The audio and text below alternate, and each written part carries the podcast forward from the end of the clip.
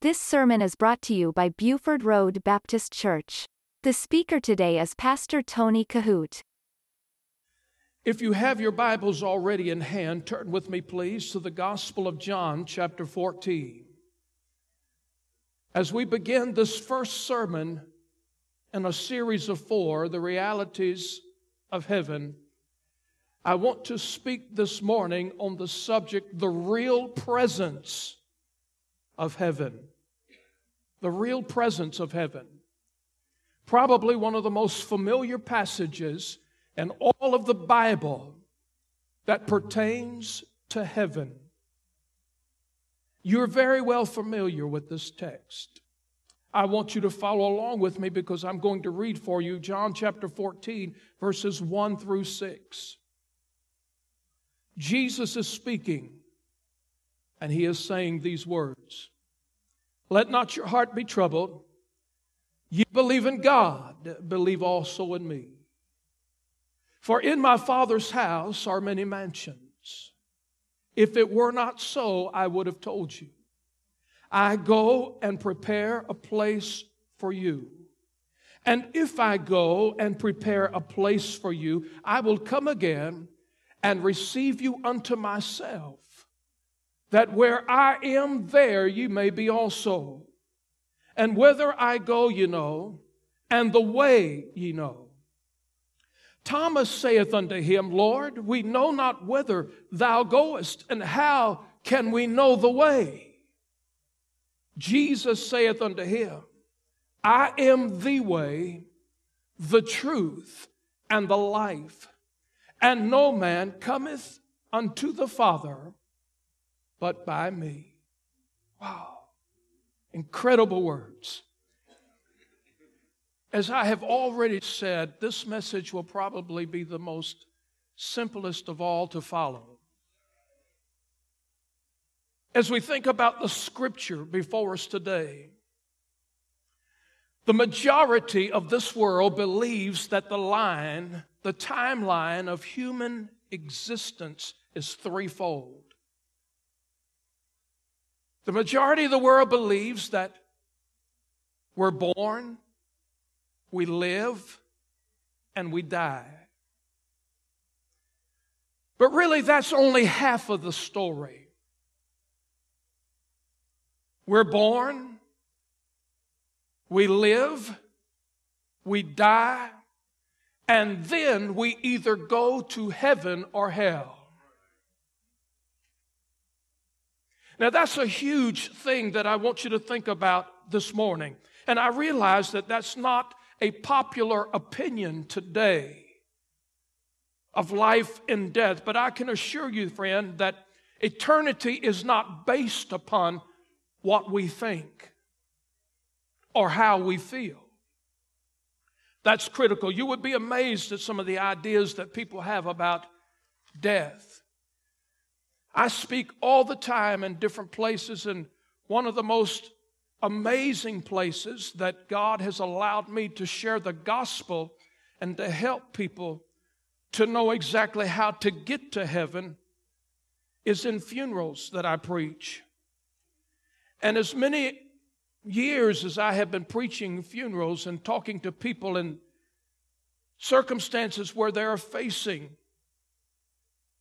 the passing of their loved one, you would be amazed at some of the theories and ideologies that people are literally holding on to today about life and death. Some people believe that when a person dies, that they are just lowered in the ground, and that's the end of the story. Their life is over. Some people believe that when a person dies that they are somehow supernaturally, spiritually ushered into a place called purgatory where either their family will work them out, pray them out, buy them out, some type of an advancement. People believe this, and one of the leading actresses of modern times, Shirley MacLaine, is one of the many that believe this ideology that when you die that you are reincarnated and come back another person to live life in its circle all over again. They actually believe that if you were a man in this life, You can die and come back and live life all over again as a woman, and vice versa. So many people have different ideas at what happens to death. But I assure you, friend, that we are born, we live, we die, and we are ushered into eternity. We will either go to heaven or hell. Now, listen very carefully. When God breathed the breath of life into man's nostrils, according to the Word of God, man became a living soul. Now, I want you to listen carefully to that a living soul. The soul that every one of us are born with is eternal. You have to get that spiritual truth in your heart. Every one of us have an eternal soul. That simply means this that at the point of death in our life, our eternal soul will live somewhere forever.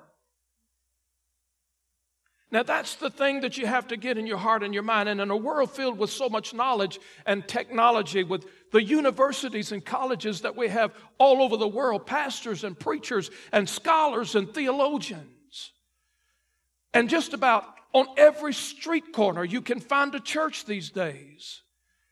The world is still filled with millions of people who have never once yet heard a clear presentation of the gospel.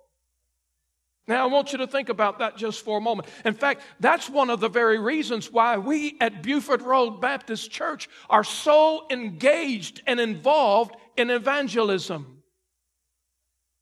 That's why we at Buford Road Baptist Church place a huge emphasis on soul winning.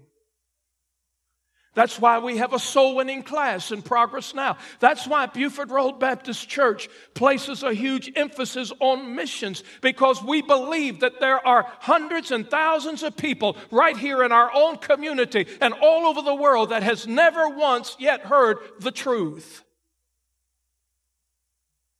Almost everywhere you look, you can find a church, one on every street corner but let me tell you this, friend.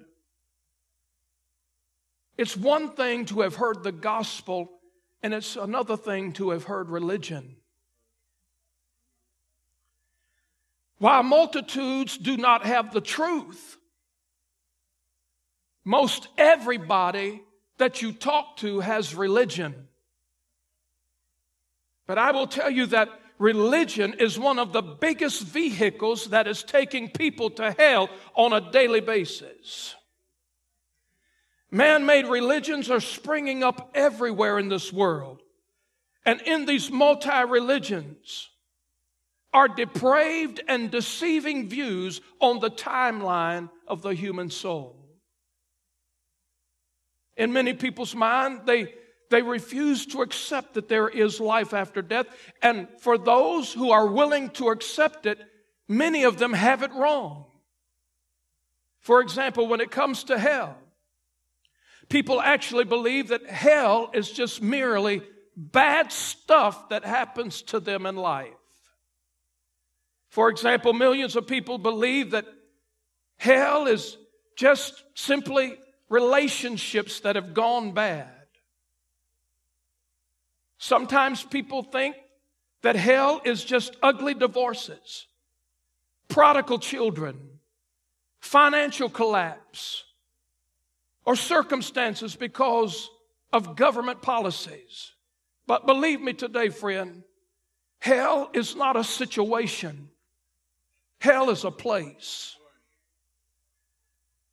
I want you to get that truth. You say, Well, Pastor, I thought we were here today to talk about heaven. We are, but I don't believe that I could give it justice without giving you the entire picture this morning. Many people believe that hell is a place for only bad people. That's a terrible misconception. In fact, it's the farthest thing from truth. You might be shocked to know that hell is filled with a lot of good people today. Nowhere in the Bible does it say that only bad people die and go to hell. That's a false ideology. Please listen carefully. There's only one reason why a person will die and go to hell. Only one. The Bible says in John chapter 3, and if you look in verse number five, Jesus said it this way Jesus answered, Verily I say unto thee, except a man be born of water and of the Spirit, he cannot enter into the kingdom of God. Now, Jesus said it that way. He said, Listen now, except a man be born again, he cannot enter into the kingdom of God. There is the only reason why a person will die and go to hell because he does not receive Christ as his personal Savior. Now, another misconception about hell is this that if I die and go to hell, there's got to be a way out of there. That a loving, merciful God will not leave a soul in hell forever. The Bible says this in Matthew chapter 25 and verse number 41. I don't know if you can turn there quick enough. Again, I will tell you that we're going to be looking at many scriptures today, and I have to move quickly. But it says this in Matthew 25, verse 41 Then shall he say unto them on the left hand, Depart from me, ye curse. Notice this word now, into everlasting fire. It doesn't say temporary. Hell is not a temporary situation, hell is an everlasting place. He said, Everlasting fire prepared for the devil and his angels. Now, listen carefully. As many people who are ignorantly wrong about hell, they are also ignorantly wrong about heaven. The atheist believes that heaven is an illusion of ignorant people who call themselves Christians. Liberal theologians say that heaven is simply a worn out, musty old idea from previous superstition and it does not fit in politically correct with the 21st century. Do you know that there are liberal theologians all over America? Some I have recently read about on the West Coast who are actually debating and some denying the second coming of Jesus Christ. The Buddhists believe that heaven is really a place called Nirvana. That, that's something to them that is just a place of nothingness.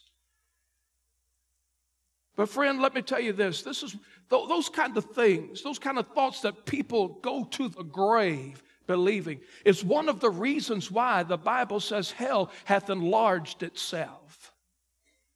I'm telling you this because people are trying to get to heaven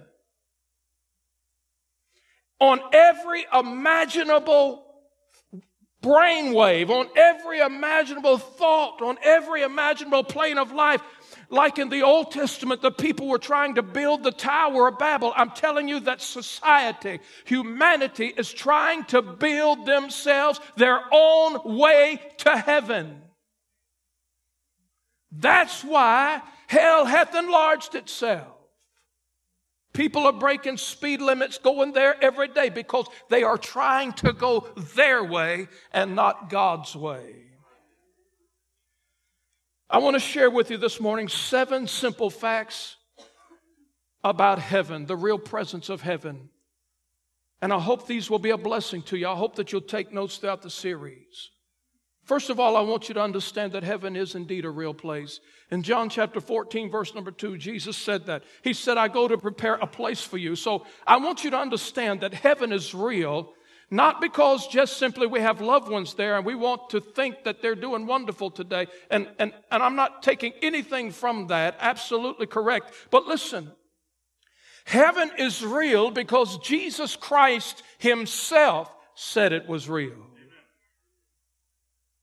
And for those who choose to believe that heaven is a figment of imagination, let me again say this according to the scriptures, Jesus did not say that I'm going to prepare you a dream.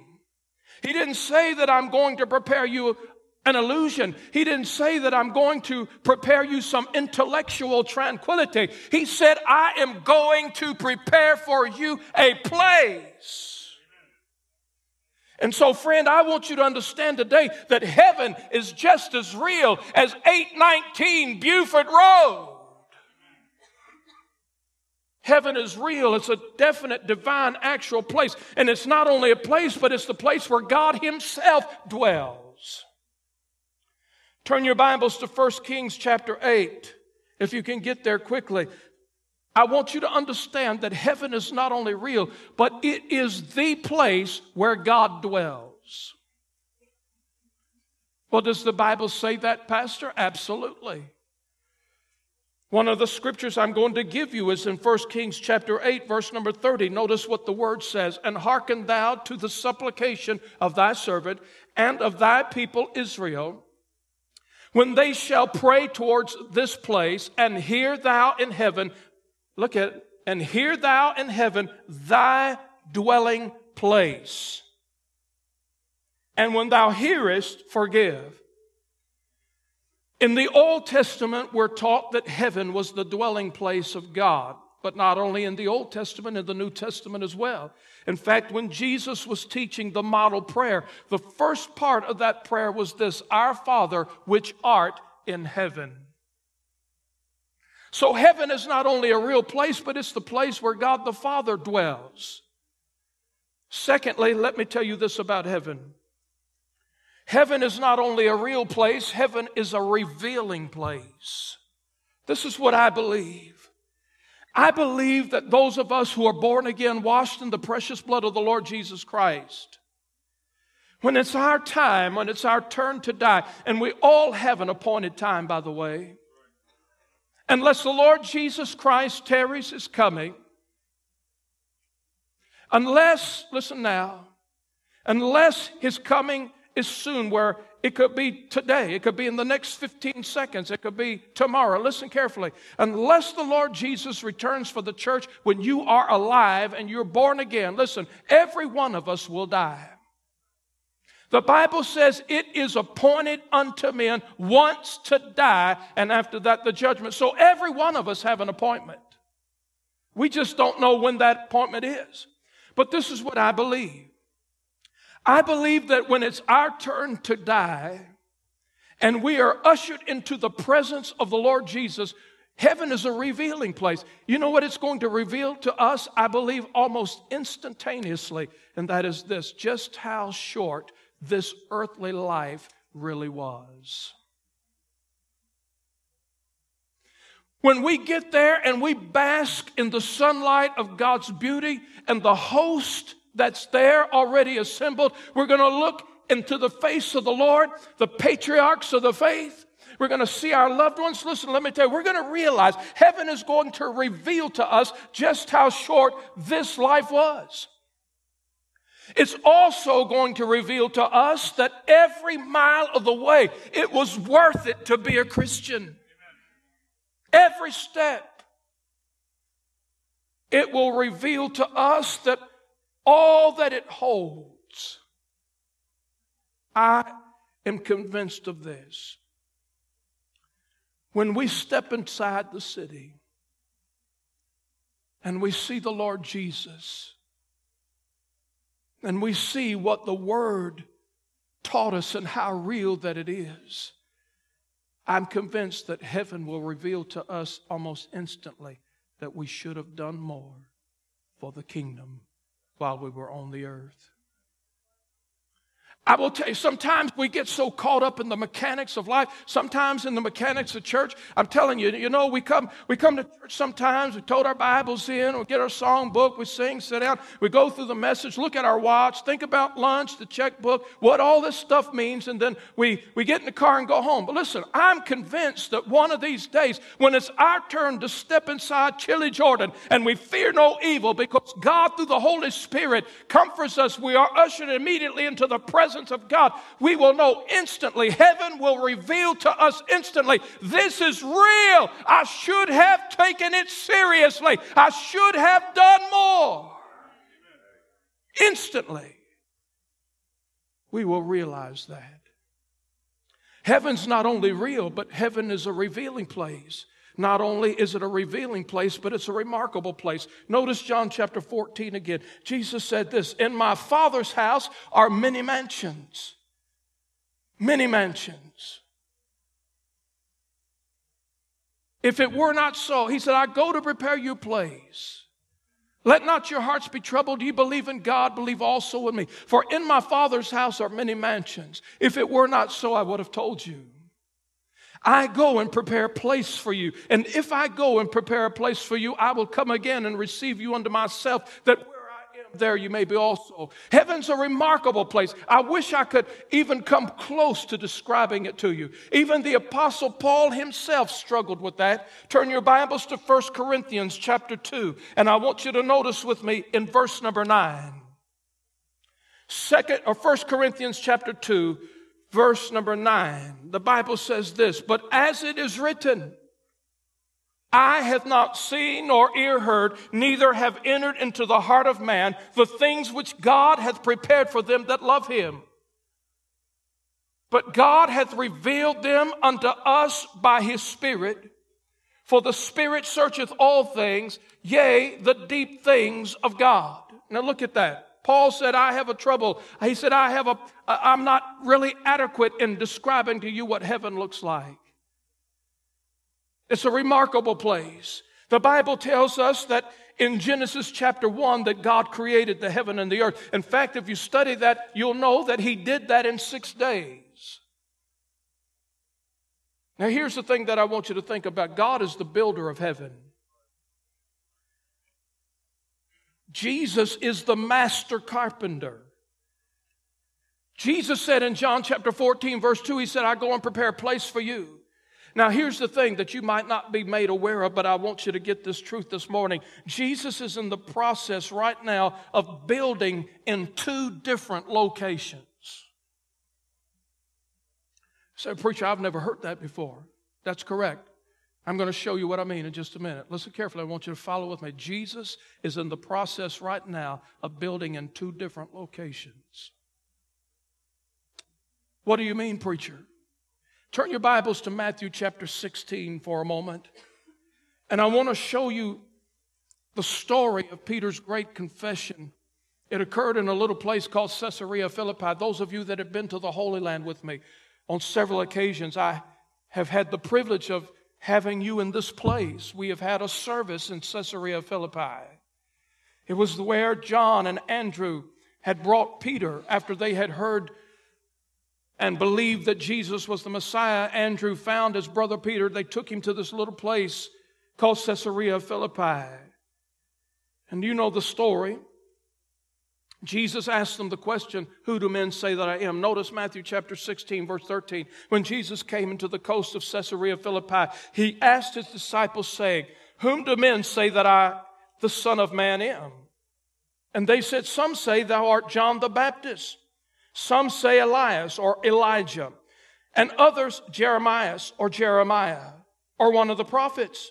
He saith unto them, But whom say ye that I am? And Simon Peter answered and said, Thou art the Christ, the Son of the living God. And Jesus answered and said unto him, Blessed art thou, Simon Barjona, for flesh and blood hath not revealed it unto thee, but my Father which is in heaven. And I say unto thee, notice verse 18, look at it carefully.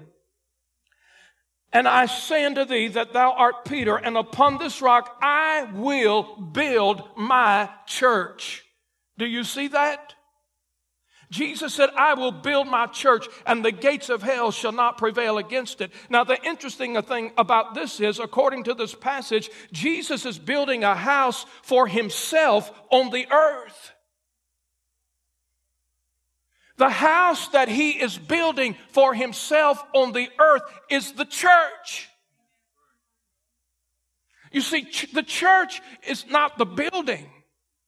The church is not the pews, it's not the pulpit, it's not the instruments. The church, according to the Greek, the word church is ecclesia. That means a called out assembly.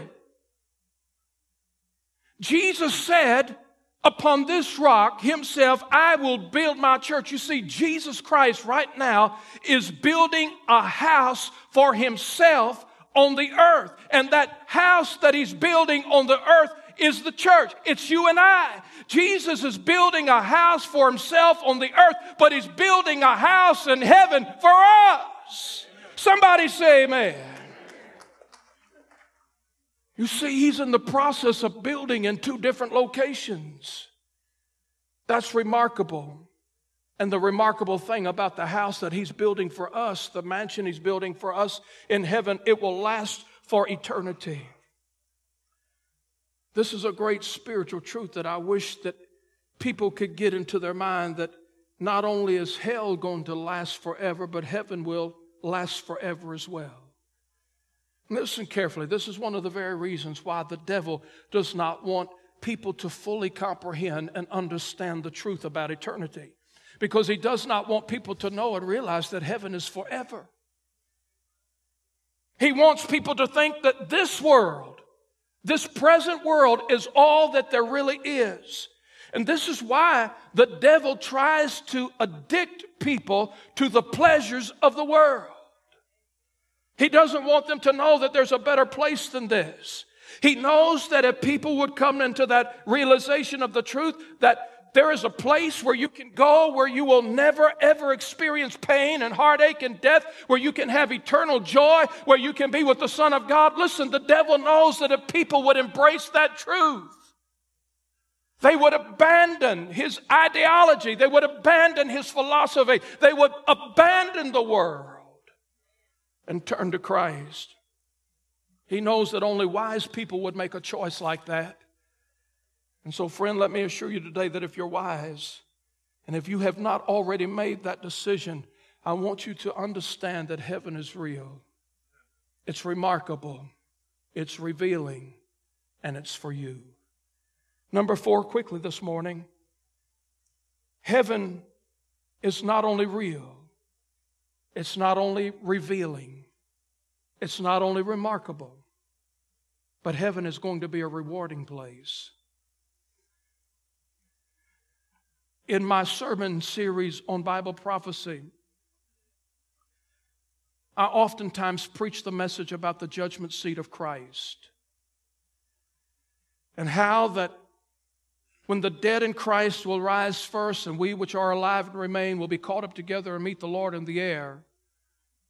And I will be bringing this out again in January in our sermon on our prophetic Bible conference. But here's the thing that I want you to know when we are translated, receive a glorified body, the trump of God will sound, the dead in Christ will rise first. Then we which are alive and remain will be caught up together, we'll meet the Lord in the air.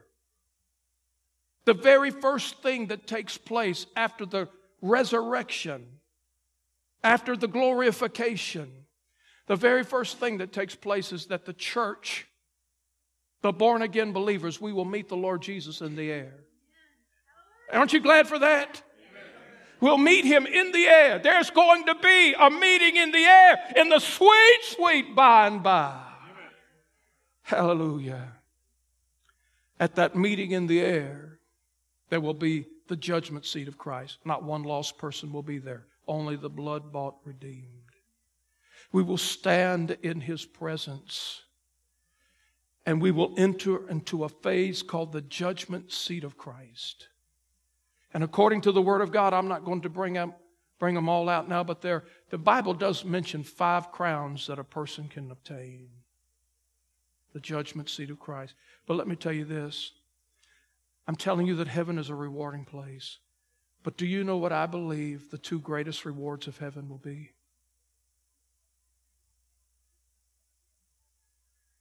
I don't know what motivates you in your spiritual life.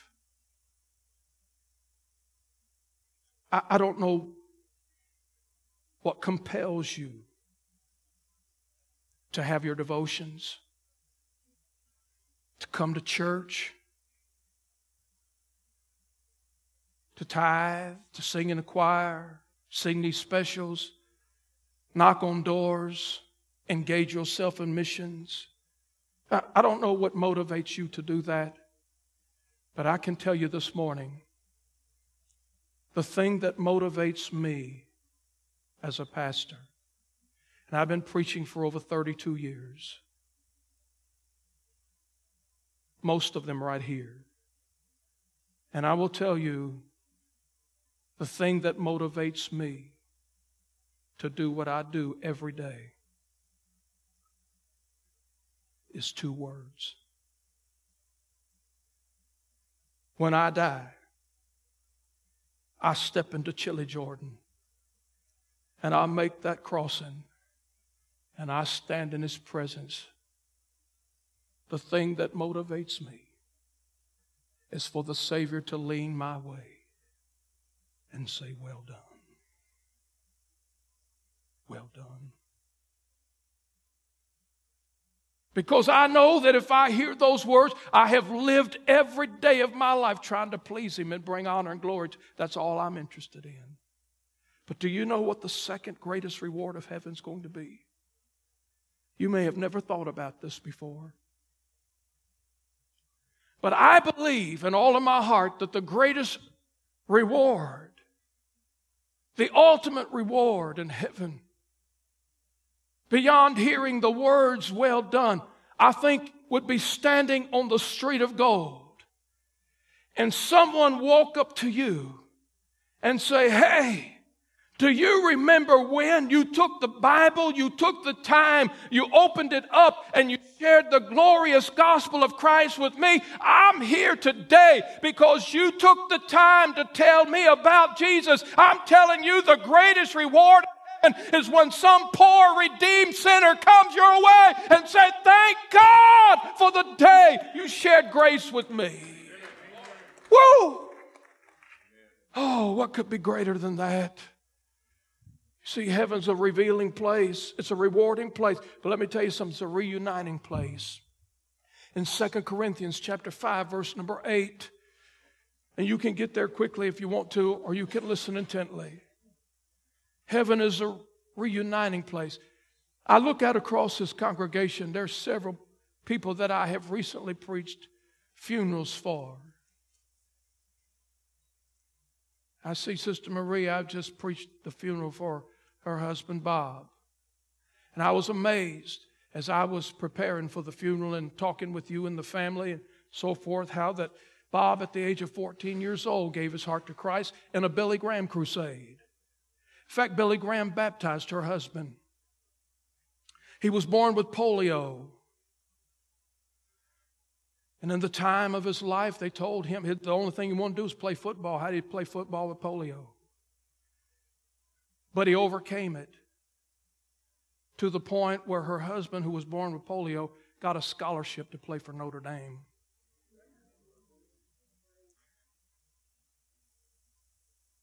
Recently, I preached Sandy's husband's funeral. I stood there in that funeral home. Brian, I cannot tell you how my heart still still connects with you today. And when I stood in that funeral home and preached your daddy's funeral, when I gave the invitation, something that you and your mama and I had prayed about, somebody, somebody, somebody would come to Christ. And glory to God, 15 people in that funeral home gave their heart to Jesus. The thing that I want to comfort you to today, and I've preached funerals for many people in here, their loved ones. But I'll tell you this heaven's a reuniting place. We stand at that grave. That's not goodbye. We stand at the grave and we do not weep as others who have no hope. We stand at that grave and we understand what you're reading in your Bible right now, 2 Corinthians chapter 5, verse number 8. The Apostle Paul said this to be absent from the body is to be present with the Lord. Here's what I believe with all of my heart that every person who places their faith and trust in Jesus Christ, listen now, according to the Word of God, when they died, their spirit, their soul went to heaven. Listen, there's going to be a grand reunion day. I believe, Marie, that if Bob could speak from the portals of glory, he'd whisper down, It's worth it all. Sandy, if Steve could speak from the portals of glory, he'd whisper down, just a little while longer.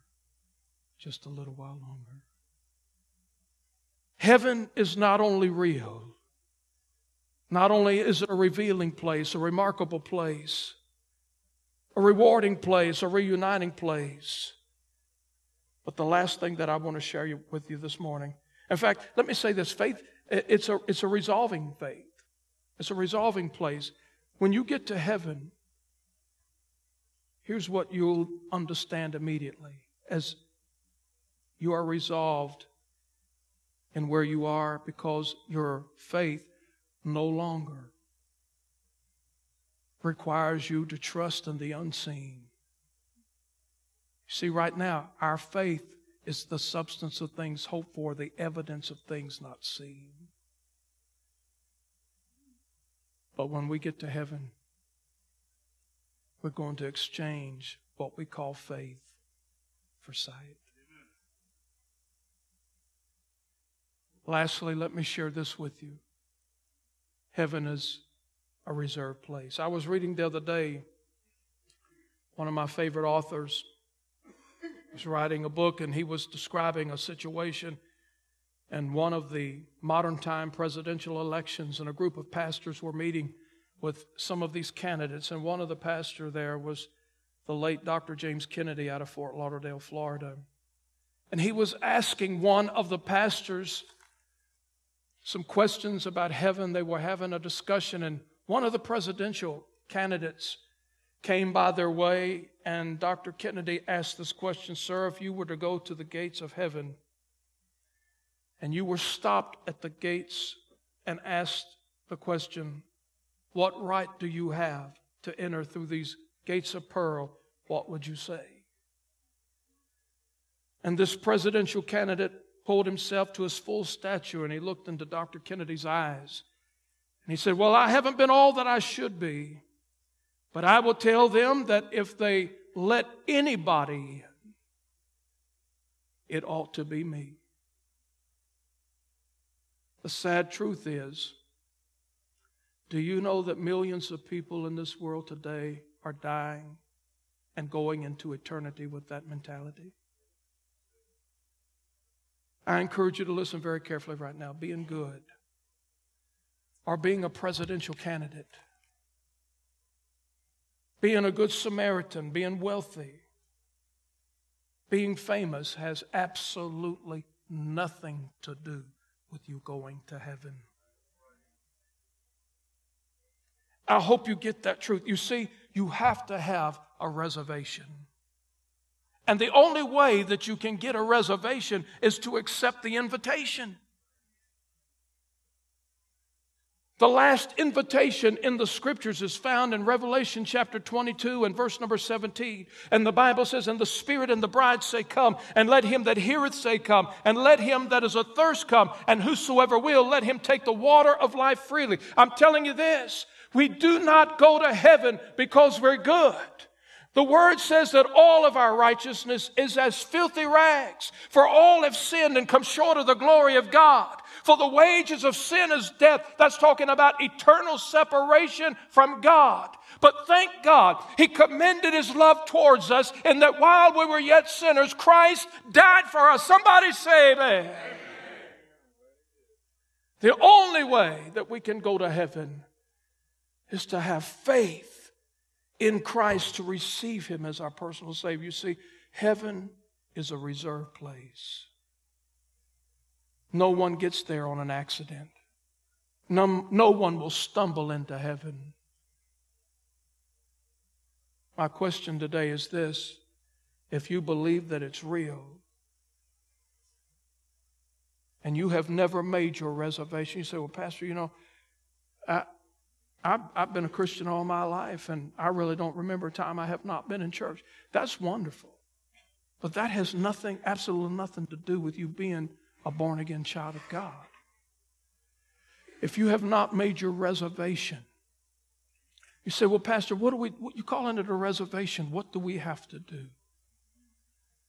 That brings us to this moment where every person ought to realize that this is the most important place, the most important question that you would ever be asked in your life. And so while we bow our heads in prayer and our musicians come, God's speaking to you.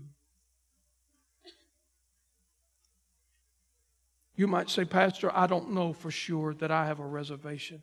I, I go to church when I can, and you know, I believe in Jesus. I believe in God. Well, let me remind you, friend, that the Bible says that even the devils believe in God. The question is have you ever trusted Him to be your personal Savior? And if that's never happened,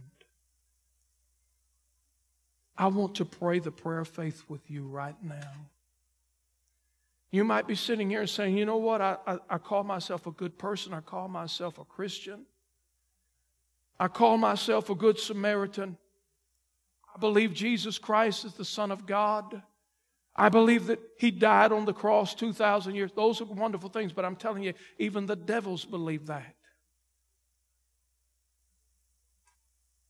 Have you made Jesus your personal Lord, your personal Savior? You listen to Pastor Tony Kohout. For more information, visit our website at BufordRoadBaptistChurch.com.